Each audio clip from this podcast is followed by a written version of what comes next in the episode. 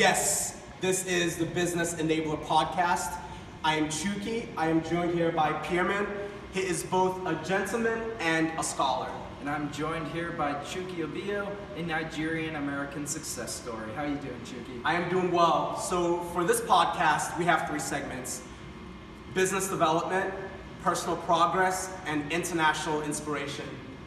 Yeah, and that all sounds good. Six words, three segments. Let's go. Let's get it, Chuki. Let's make it happen. So, first segment, the business development segment. And for this segment, we're actually joined by Chrissy. Chrissy just got a, a recent promotion, and we're excited to have Chrissy with us. High five. Thanks. Thanks, guys, so much for having me here. Absolutely, Chrissy, it's a pleasure. And I do have to ask you, Chrissy, when you think of your client service approach, any insights on that? Mhm, Definitely. When I think of my client service approach, um, the first word that comes to mind is empathy. And that might sound a little bit silly to you guys, but I like to think that we're working with some of the busiest people within the business. Um, they have their hands in a lot of different lines of work within the business, and what we do here at Moray helps give them some time back. Or at least I'd like to think so. We take a really effective, innovative, and efficient approach to our work here, and I think that that allows us to give those really busy individuals some time back in their day. I completely agree with that. That's actually very powerful. Client first, client service.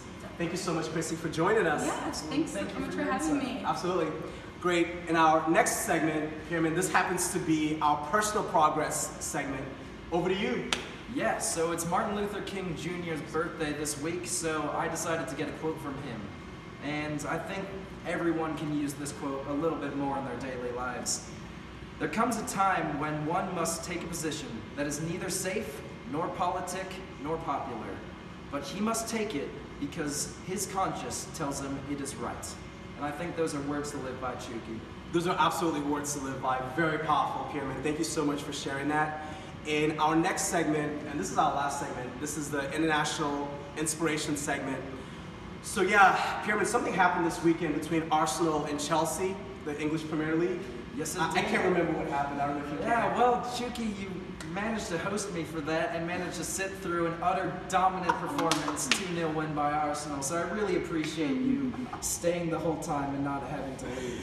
Yeah, yeah. Go Chelsea, by the way. Go Arsenal. Great. And then just to round us out, uh, I did want to just share an African proverb.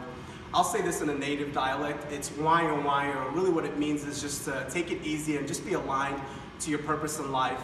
Thank you, and that's it for the Business Enabler podcast. Thank you very much.